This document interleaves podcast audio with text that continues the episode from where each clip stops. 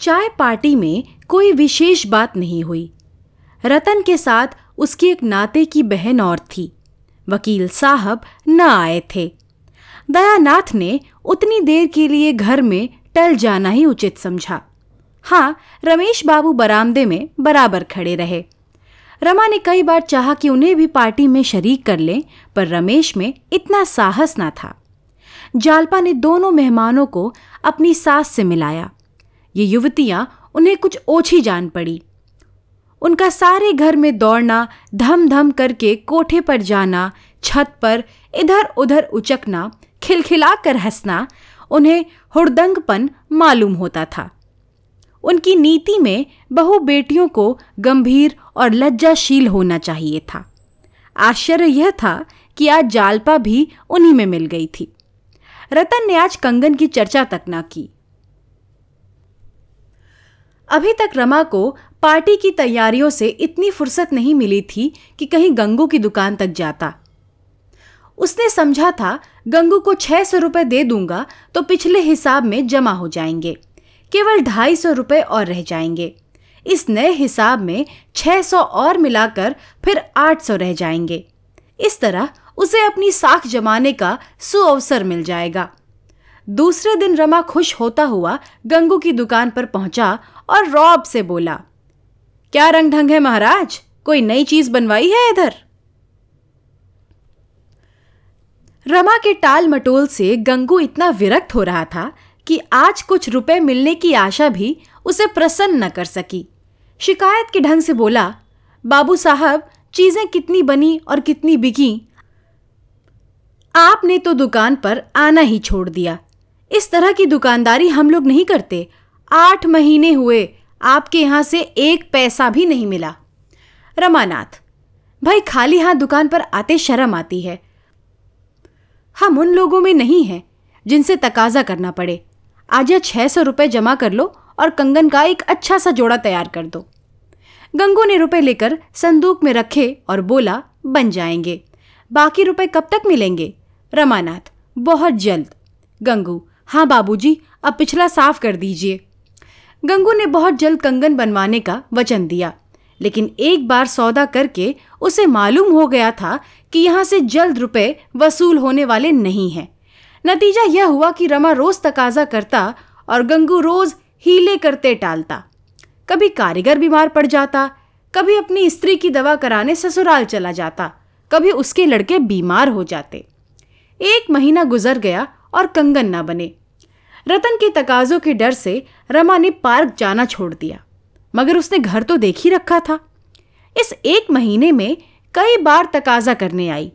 आखिर जब सावन का महीना आ गया तो उसने एक दिन रमा से कहा, वह सुअर नहीं बनाकर देता तो तुम किसी और कारीगर को क्यों नहीं दे देते? रमानाथ, उस पाजी ने ऐसा धोखा दिया कि कुछ ना पूछो, बस रोज आजकल किया करता है। मैंने बड़ी भूल की जो उसे पेशगी रुपए दे दिए।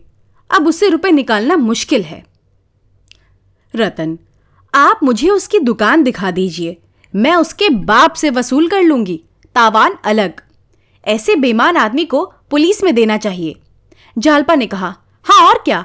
सभी सुनार देर करते हैं। मगर ऐसा नहीं कि रुपए डकार जाएँ और चीज़ के लिए महीनों दौड़ाएँ। रमा ने सिर खुजलाते हुए कहा, आप दस दिन और सब्र करें। मैं आज ही उससे रुपए लेकर किसी दूसरे सर्राफ को दे दूँगा।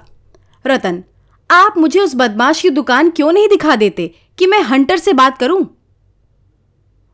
रमानाथ ने ज़ोर देकर कहा, कहता तो हूँ, दस दिन के अंदर आपको कंगन मिल जाएँगे। रतन, आप खुद ही ढील ढाले हुए हैं। आप उसकी लल्लो चप्पो की बातों में आ जाते होंगे। एक बार कड़े पड़ जाते तो मजाल थी कि यो हीले हवाले करता। आखिर रतन बड़ी मुश्किल से विदा हुई। उसी दिन शाम को गंगू ने साफ़ जवाब दे दिया। बिना आधे रुपए लिए कंगन न बन सकेंगे। पिछला हिसाब भी बेबाक हो जाना चाहिए। रमा को मानो गोली लग गई। बोला, महाराज, यह तो भल मनसी नहीं है।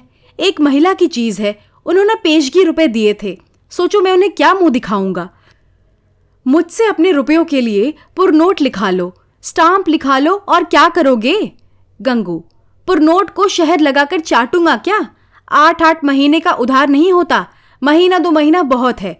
आप तो बड़े आदमी हैं, आपके लिए पाँच छह सौ रुपए कौन सी बड़ी बात है? कंगन तैयार हैं। रमा ने दांत पीस कर कहा, अगर यही बात थी तो तुमने एक महीना पहले क्यों नहीं कह दी? अब तक मैंने रुपए की कोई फ़िक्र की होती ना? गंगू, मैं क्या जानता था? आप इतना भी नहीं समझ रहे हैं। रमा निराश होकर घर लौट आया। अगर इस समय भी उसने जालपा से सारा वृतांत साफ़ साफ़ कह दिया होता तो उसे चाहे कितना ही दुख होता, पर वह कंगन उतार कर दे देती। लेकिन रमा में इतना साहस ना था। वह अपनी आर्थिक कठिनाइयों की दशा कहकर उसके कोमल हृदय पर आघात न कर सकता था। इसमें संदेह नहीं कि रमा को सौ रुपए के करीब ऊपर से मिल जाते थे। वह किफायत करना जानता तो इन आठ महीनों में दोनों सर्राफों के कम से कम आधे रुपए अवश्य दे देता। लेकिन ऊपर की आमदनी थी तो ऊपर का खर्च भी था। जो कुछ मिलता था, सैर सपाटे में खर्च हो जाता और सर्राफों का देना किसी एक मुश्त रकम की आशा में रुका हुआ था। कौड़ियों से रुपए बनाना वाड़िकों का ही काम है। बाबू लोग तो रुपए की कौड़ियाँ ही बनाते हैं।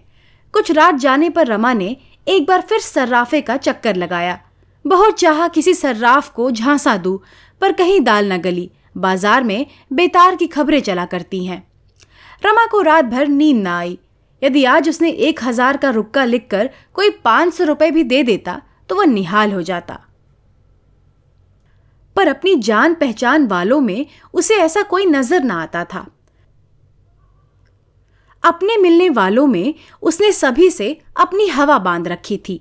खिलाने पिलाने में खुले हाथों रुपए खर्च करता था। अब किस मुँह से अपनी विपत्ति कहे वह पछता रहा था कि नाहक गंगू को रुपए दिए। गंगू नालिश करने तो जाता ना था। इस समय यदि रमा को कोई भयंकर रोग हो जाता तो वह उसका स्वागत करता। कम से कम दस पाँच दिन की मोहलत तो मिल जाती, मगर बुलाने से तो मौत भी नहीं आती। वह तो उसी समय आती है, जब हम उसके लिए बिल्कुल तैयार नहीं होते। ईश्वर कहीं से कोई तार भी भिजवा दे। कोई ऐसा मित्र भी नज़र नहीं आता था जो उसके नाम फर्जी तार भेज देता। वह इन्हीं चिंताओं में करवटे बदल रहा था कि जालपा की आँख खुल गई। रमा ने तुरंत चादर से मुँह छिपा लिया। मानो बेखबर सो रहा है। जालपा ने धीरे से चादर हटाकर उसका मुँह देखा और उसे सोता पाकर ध्यान से उसका मुँह देखने लगी। जागरण और निद्रा का अंतर उससे छिपा न रहा। उसे धीरे से हिलाकर बोली क्या अभी तक जाग रहे हो? रमानाथ, क्या जाने, क्यों नींद नहीं आ रही है? पड़े पड़े सोचता था, कुछ दिनों के लिए कहीं बाहर चला जाऊँ, कुछ रुपए कमा लाऊं। जालपा, मुझे भी लेते चलोगे ना? रमानाथ, तुम्हें परदेश में कहाँ लिए लिए फिरूँगा? जालपा तो मैं यहाँ अकेली रह चुकी, एक मिनट तो रहूँगी नहीं, मगर जाओगे कहाँ? रमानाथ, अभी कुछ निश्चय नहीं कर सका हूँ। जालपा तो क्या सचमुच तुम तो मुझे छोड़कर चले जाओगे? मुझे तो एक दिन भी ना रहा जाए। मैं समझ गई तो मुझसे मोहब्बत नहीं करते। केवल मुँह देखे की प्रीति करते हो। रमानाथ, तुम्हारे प्रेम पाश ही ने तो मुझे यहाँ बाँध रखा है। नहीं तो अब तक कभी का चला गया होता। जालपा, बातें बना रहे हो। अगर तुम्हें मुझसे सच्चा प्रेम होता तो तुम कोई पर्दा ना रखते। तुम्हारे मन में ज़रूर कोई ऐसी बात है जो तुम मुझसे छिपा रहे हो। कई दिनों से देख रही हूँ, तुम चिंता में डूबे रहते हो। मुझसे क्यों नहीं कहते? जहाँ विश्वास नहीं है, वहाँ प्रेम कैसे रह सकता है? रमानाथ, यह तुम्हारा भ्रम है जालपा।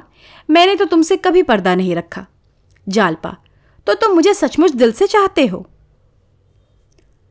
रमानाथ यह क्या मुँह से कहूँगा जभी? जालपा अच्छा अब मैं एक प्रश्न करती हूँ। संभले रहना। तुम मुझसे क्यों प्रेम करते हो? तुम्हें मेरी कसम है सच बताना। रमानाथ यह तो तुमने बेढप प्रश्न किया। अगर मैं तुमसे यही प्रश्न पूछूँ तो तुम मुझे क्या जवाब दोगी? जालपा, मैं तो जानती हूँ। रमानाथ, बताओ। जालपा, तुम बतला दो, मैं भी बतला दूँगी। रमानाथ, मैं तो जानता ही नहीं। केवल इतना ही जानता हूँ कि तुम मेरे रोम रोम में रम रही हो। जालपा सोचकर बतलाओ, मैं आदर्श पत्नी नहीं हूँ, इसे मैं खूब जानती हूँ। पति सेवा अब तक मैंने नाम को भी नहीं की। ईश्वर की दया से तुम्हारे लिए अब तक कष्ट सहने की ज़रूरत ही नहीं पड़ी। घर गृहस्थी का कोई काम मुझे नहीं आता। जो कुछ सीखा, यही सीखा। फिर तुम्हें मुझसे क्यों प्रेम है? बातचीत में निपुण नहीं, रूप रंग भी ऐसा आकर्षक नहीं। जानते हो, मैं तुमसे क्यों प्रश्न कर रही हूँ? रमानाथ, क्या जाने भाई, मेरी समझ में तो कुछ नहीं आ रहा है। जालपा, मैं इसलिए पूछ रही हूँ कि तुम्हारे प्रेम को स्थायी बना सकूँ। रमानाथ, मैं कुछ नहीं जानता जालपा, ईमान से कहता हूँ। तुम में कोई कमी है, कोई दोष है, यह बात आज तक मेरे ध्यान में नहीं आई। लेकिन तुमने मुझमें कौन सी बात देखी? न मेरे पास धन है, न विद्या है, न रूप है। बताओ। जालपा, बता दूँ? मैं तुम्हारी सज्जनता पर मोहित हूँ। अब तुमसे क्या छुपाऊं? जब मैं यहाँ आई तो यद्यपि तुम्हें अपना पति समझती थी, लेकिन कोई बात कहते या करते समय मुझे चिंता होती थी कि तुम उसे पसंद करोगे या नहीं। यदि तुम्हारे बदले मेरा विवाह किसी दूसरे पुरुष से हुआ होता तो उसके साथ भी मेरा यही व्यवहार होता। यह पत्नी और पुरुष का रिवाजी नाता है। पर अब मैं तुम्हें गोपियों के कृष्ण से भी ना बदलूँगी। लेकिन तुम्हारे दिल में अब भी चोर है। तुम अब भी मुझसे किसी किसी बात में पर्दा रखते हो। रमानाथ, यह तुम्हारी केवल शंका है जालपा। मैं दोस्तों से भी कोई दुराव नहीं करता। फिर तुम तो मेरी हृदयेश्वरी हो। जालपा, मेरी तरफ़ देख कर बोलो, आँखें नीची करना मर्दों का काम नहीं है। रमा के जी में एक बार फिर आया कि अपनी कठिनाइयों की कथा कह सुनाऊं, लेकिन मिथ्या गौरव ने फिर उसकी ज़ुबान बंद कर दी। जालपा मुझसे पूछती सर्राफों को रुपए देते जाते हो या नहीं? तो वह बराबर कहता, हाँ, कुछ ना कुछ हर महीने देता जाता हूँ। पर आज रमा की दुर्बलता ने जालपा के मन में एक संदेह पैदा कर दिया था। वह उसी संदेह को मिटाना चाहती थी। जरा देर बाद उसने पूछा, सर्राफ के तो अभी सब रुपए अदा ना हुए होंगे। रमानाथ, अब थोड़े ही बाकी हैं। जालपा, कितने बाकी होंगे? कुछ हिसाब किताब लिखते हो? रमानाथ हाँ लिखता क्यों नहीं? सात सौ से कुछ कम ही होंगे। जालपा, तब तो पूरी गठरी है। तुमने कहीं रतन के रुपए तो नहीं दे दिए? रमा दिल में काँप रहा था। कहीं जालपा यह प्रश्न ना कर बैठे। आखिर उसने यह प्रश्न पूछ ही लिया। उस वक्त भी यदि रमा ने साहस करके सच्ची बात स्वीकार कर ली होती तो शायद उसके संकटों का अंत हो जाता। जालपा एक मिनट तक अवश्य सन्नाटे में आ जाती। संभव है क्रोध और निराशा के आवेश में दो चार कटु शब्द मुँह से निकालती, लेकिन फिर शांत हो जाती। दोनों मिलकर कोई न कोई युक्ति सोच निकालते। जालपा यदि रतन से यह रहस्य कह सुनाती तो रतन अवश्य मान जाती। पर हाय रे आत्मगौरव। रमा ने यह बात सुनकर ऐसा मुँह बना लिया मानो जालपा ने उस पर कोई निष्ठुर प्रहार किया हो। बोला, रतन के रुपए क्यों देता? आज चाहूँ तो दो चार हज़ार का माल ला सकता हूँ। कारीगरों की आदत देर करने की होती ही है। सुनार की खटाई मशहूर है। बस, और कोई बात नहीं। दस दिन में या तो चीज़ ही लाऊँगा या रुपए वापस कर दूँगा। मगर यह शंका तुम्हें क्यों हुई? पराई रकम भला मैं अपने खर्च में कैसे लाता? जालपा, कुछ नहीं, मैंने यूँ ही पूछ लिया। जालपा को थोड़ी देर में नींद आ गई, पर रमा फिर उसी उधेड़ बुन में पड़ा रहा। कहाँ से रुपए लाए? अगर वह रमेश बाबू से साफ़ साफ़ कह दे तो वह किसी महाजन से रुपए दिला देंगे। लेकिन नहीं, वह उनसे किसी तरह न कह सकेगा। उसमें इतना साहस ना था। उसने प्रातःकाल नाश्ता करके दफ्तर की राह ली। शायद वहाँ कुछ प्रबंध हो जाए। कौन प्रबंध करेगा, इसका उसे ध्यान ना था। जैसे रोगी वैद्य के पास जाकर संतुष्ट हो जाता है, पर यह नहीं जानता कि मैं अच्छा होऊँगा या नहीं, यही दशा इस समय रमा की थी। दफ्तर में चपरासी के सिवा और कोई ना था। रमा रजिस्टर खोलकर अंकों की जाँच करने लगा। कई दिनों से मीजान नहीं दिया गया था। पर बड़े बाबू के हस्ताक्षर मौजूद थे। अब मीजान दिया तो ढाई हज़ार निकले। एकाएक उसे एक बात सूझी, क्यों ना ढाई हज़ार की जगह मीजान दो हज़ार लिख दूँ? रसीद बही की जाँच कौन करता है? अगर चोरी पकड़ी भी गई तो कह दूँगा मीजान लगाने में गलती हो गई, मगर इस विचार को उसने मन में टिकने ना दिया। इस भय से कहीं चित चंचल ना हो जाए। उसने पेंसिल के अंकों पर रोशनाई फेर दी और रजिस्टर को दराज में बंद करके इधर उधर घूमने लगा। इक्की दुक्की गाड़ियाँ आने लगी।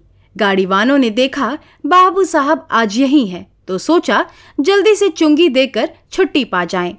रमा ने इस कृपा के लिए दस्तूरी की दूनी रकम वसूल की और गाड़ी वालों ने शौक से दी, क्योंकि यही मंडी का समय था और बारह एक बजे तक चुंगी घर से फुर्सत पाने की दशा में 24 घंटे का हर्ज होता था।